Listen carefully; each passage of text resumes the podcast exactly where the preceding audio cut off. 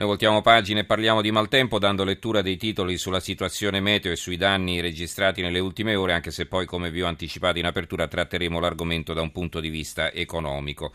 La prealpina, chiesto lo stato di emergenza, il governatore Maroni Lombardia in difficoltà, quattro le vittime, tre nel Varesotto, serie di frane, strade chiuse e, sfa- e famiglie sfollate, paure e disagi in diversi comuni dell'Alto Verbano, Abrezzo, Massi sulla provinciale.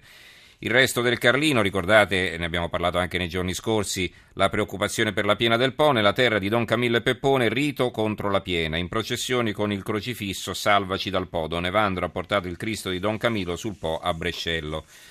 Il secolo XIX, l'ultima carica del cemento ligure. Questa è un'inchiesta che occupa la seconda e la terza pagina, richiamata in prima naturalmente, il titolo principale tutti i progetti approvati e bloccati in dieci anni. Il, l'inchiesta è di Marco Menduni e Roberto Sculli. Il nuovo parco di Monterosso finito dopo l'alluvione e ora minacciato dalle frane, un centro commerciale in via d'ultimazione a due passi dal torrente Bisagno a Genova, il Pala Salute di, Impie- di Imperia in piena zona rossa, il nuovo mega edificio Crescent 2 approvato proprio ieri a Savona nel bel mezzo della polemica sulla cementificazione e sui rischi dopo le alluvioni che hanno flagellato la Liguria. E un altro profluvio di porti turistici negli ultimi dieci anni, quelli che si sovrappongono al governo di Claudio Burlando, la parola d'ordine è sempre la stessa, costruire ancora a qualunque costo.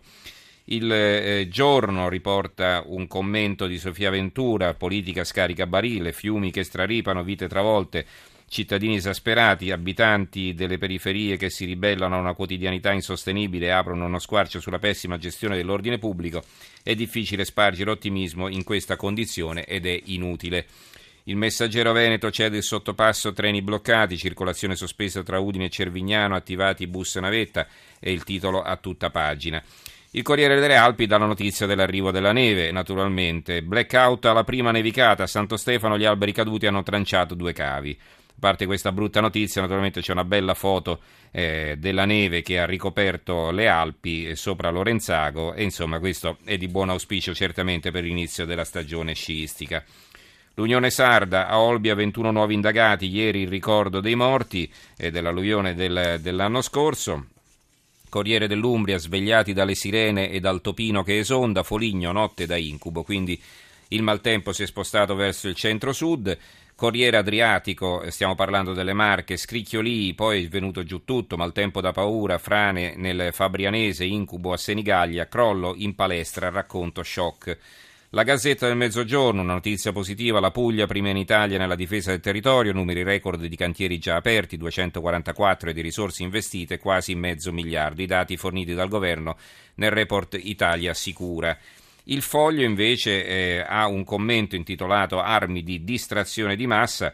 Eh, si eh, citano alcuni dati, innanzitutto occhio a, alle date. Delle 43 alluvioni in Italia tra il 2000 e il 2014 elencate da Wikipedia, 26 le più gravi sono tra fine settembre e novembre così 23 delle 32 fra il 47 e il 99 e 8 delle 13 fra il 1861 e il 1946 e ancora 8 su 13 di quelle tramandate dal 589 al Regno d'Italia.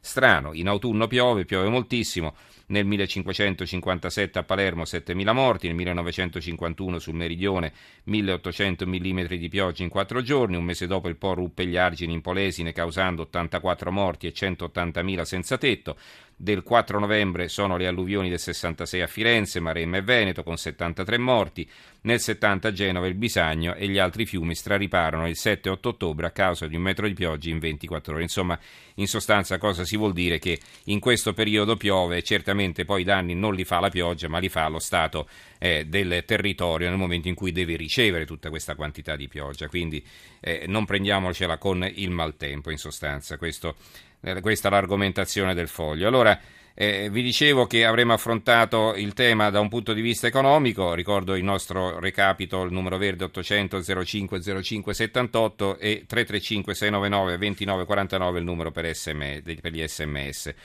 Ieri abbiamo, notizia, abbiamo, dato notizia della decisione del governo di allentare il patto di stabilità per i comuni alluvionati, autorizzandoli a spese extra. Allora, per capire meglio come funziona, Abbiamo in linea con noi Alessandro Paino, presidente di sezione del Consiglio di Stato e docente di diritto amministrativo alla Luis di Roma. Buonasera professore. Buonasera. Allora, premesso come giustamente ricordato che dal 2001 ad oggi eh, le tasse locali sono aumentate del 138% e che di questa montagna di soldi nel 2012 per la protezione dell'ambiente è stato mediamente speso meno dell'1%. Allora, vogliamo spiegare che cos'è il patto di stabilità degli enti locali innanzitutto? Ma per capire cos'è il patto di stabilità degli enti locali bisogna partire dal patto di stabilità e crescita, e cioè da quell'accordo stipulato nel 1997 dai Paesi membri dell'Unione Europea eh, riguardanti il controllo delle politiche di bilancio pubblico eh, patto eh, che aveva e ha il fine di mantenere fermi i requisiti eh, economici di adesione all'Unione, all'Unione, soprattutto quei requisiti che riguardano sostanzialmente il contenimento del debito pubblico. Voi, lei ricorderà che quando nel 96, eh, prima ancora che si fosse il patto di stabilità e crescita, l'Italia eh, in sostanza raggiunse il, il, il, limite del 3%, riuscì a mantenere il proprio deficit sotto il 3%, questa fu la condizione che favorì l'ingresso del nostro Paese all'interno dell'Unione. Ora, mm, il patto di stabilità è quindi un vincolo per le politiche di bilancio di, delle, di tutti i Paesi membri. Questo vincolo ovviamente ha delle conseguenze interne perché alla spesa generale, al mantenimento di, queste, di, questa, di, questa, eh, di, questo limite, sostanzialmente partecipano tutti i soggetti che sono inseriti nel circuito della spesa nei singoli Stati e per quanto riguarda il nostro Paese ovviamente anche il circuito degli, delle regioni e degli enti locali. Il patto diciamo, di stabilità interno è quindi sostanzialmente quel patto che eh, in qualche modo diciamo, eh, attua eh, con riferimento diciamo, alla a ciascun paese sostanzialmente il vincolo diciamo, a livello europeo, condividendo questo vincolo assieme a mm. regioni ed enti locali. Eh, da questo punto di vista eh, diciamo, non ci può essere in effetti un patto di, una, rispetto del patto di stabilità se non c'è anche un patto di stabilità interno perché il sistema della finanza pubblica del nostro paese, come del resto quello di molti altri paesi, è un sistema per cui in sostanza diciamo, in parte eh, le, le regioni, gli enti locali hanno modeste somme diciamo, che sono proprie, altre che vengono trasferite, trasferite dal centro, dallo certo. Stato. Uh-huh. Esatto, e quindi diciamo, c'è un, il problema di mantenere sostanzialmente le spese sotto un certo livello per eh, non quindi anche, aumentare. Eh, quindi anche gli enti locali in sostanza devono rispettare questo patto, non lo deve fare sì, solo sì. lo Stato centrale. Ecco. Sì, sì, sì. Mm. Ecco, allora, diciamo, le, le, condizioni mm. di questo patto vengono fatte normalmente all'interno con, legge, diciamo, con, con, le, con le leggi nazionali, cioè il modo con cui il patto di stabilità interno, il modo concreto con cui il patto di stabilità interno, i vincoli concreti che vengono mm.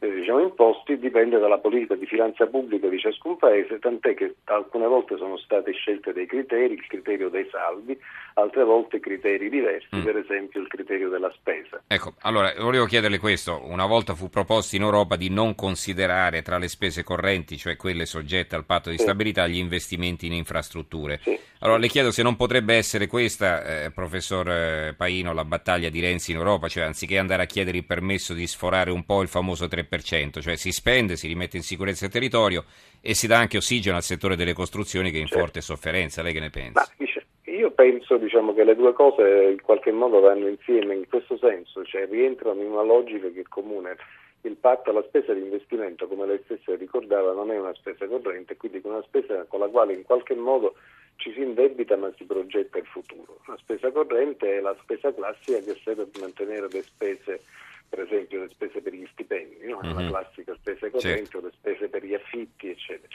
Mentre la spesa corrente, la spesa di investimento è quella che riguarda le opere pubbliche. Allora, se c'è un piano importante, fare la battaglia per la spesa di investimento e per la sottrazione dal patto della spesa di investimento è, sicura, è sicuramente una cosa diciamo, importante. Da questo punto di vista mi pare una via giusta. Devo dire che però anche per il patto di stabilità si parla anche di un patto che deve essere intelligente. diciamo, questa è una vecchia battaglia, no? è, una, sì. una richiesta che da tanto tempo si fa e che ovviamente trova le proprie difficoltà nella, dire, nella, nel, nel, timore, voglio dire, tra l'altro. Diciamo, che, che uno se ne approfitti. esattamente, insomma, no? che c'è anche un problema obiettivo mm. diciamo, di credibilità di quello che si è in qualche modo seminato nel passato. Quindi è giusto eh, reiterare questa proposta perché in linea diciamo, di principio le spese di, di, di, le spese di investimento sono spese per la costruzione di un futuro e non per la gestione della spesa corrente. Forse è anche opportuno però chiedere diciamo, una lettura intelligente del patto di stabilità, una lettura cioè che non sia veramente burocratica o matematica cieca, ma che tenga conto diciamo, del ciclo economico dei fatti uh-huh. che come dire, in qualche modo sopravvengono. Quindi io eh, penso che perseguire una strada non significa non perseguire anche l'altra. Bene, vedremo cosa farà il nostro governo e cosa riusciranno anche a fare i comuni con i pochi mezzi di cui dispongono, perché se è vero che insomma possono eh, diciamo, rompere questo patto di stabilità interno, almeno per un certo periodo, bisogna vedere pure quali sono sì. i, soldi che hanno da spendere, insomma, Poi, perché... Eh, eh. Certo, no, patto di stabilità opera anche nel senso di non rendere spendibili delle cifre che teoricamente eh, sì, sì, come no. dei bilanci. E ci sono i comuni virtuosi che sono costretti esatto. a tenere i soldi da parte, certo, es- è un po' un'assurdità. Però questo. diciamo, il problema è poi che vengano spesi bene questi soldi. Eh certo, e questo è un altro problema ancora. nello spendere i soldi, e come ma no. come si spendono i soldi. Allora, mm-hmm. come qualcuno diceva che il problema del come è quello delle democrazie, perché nelle democrazie si è d'accordo su molte cose, non si è d'accordo spesso sul come si fanno le cose.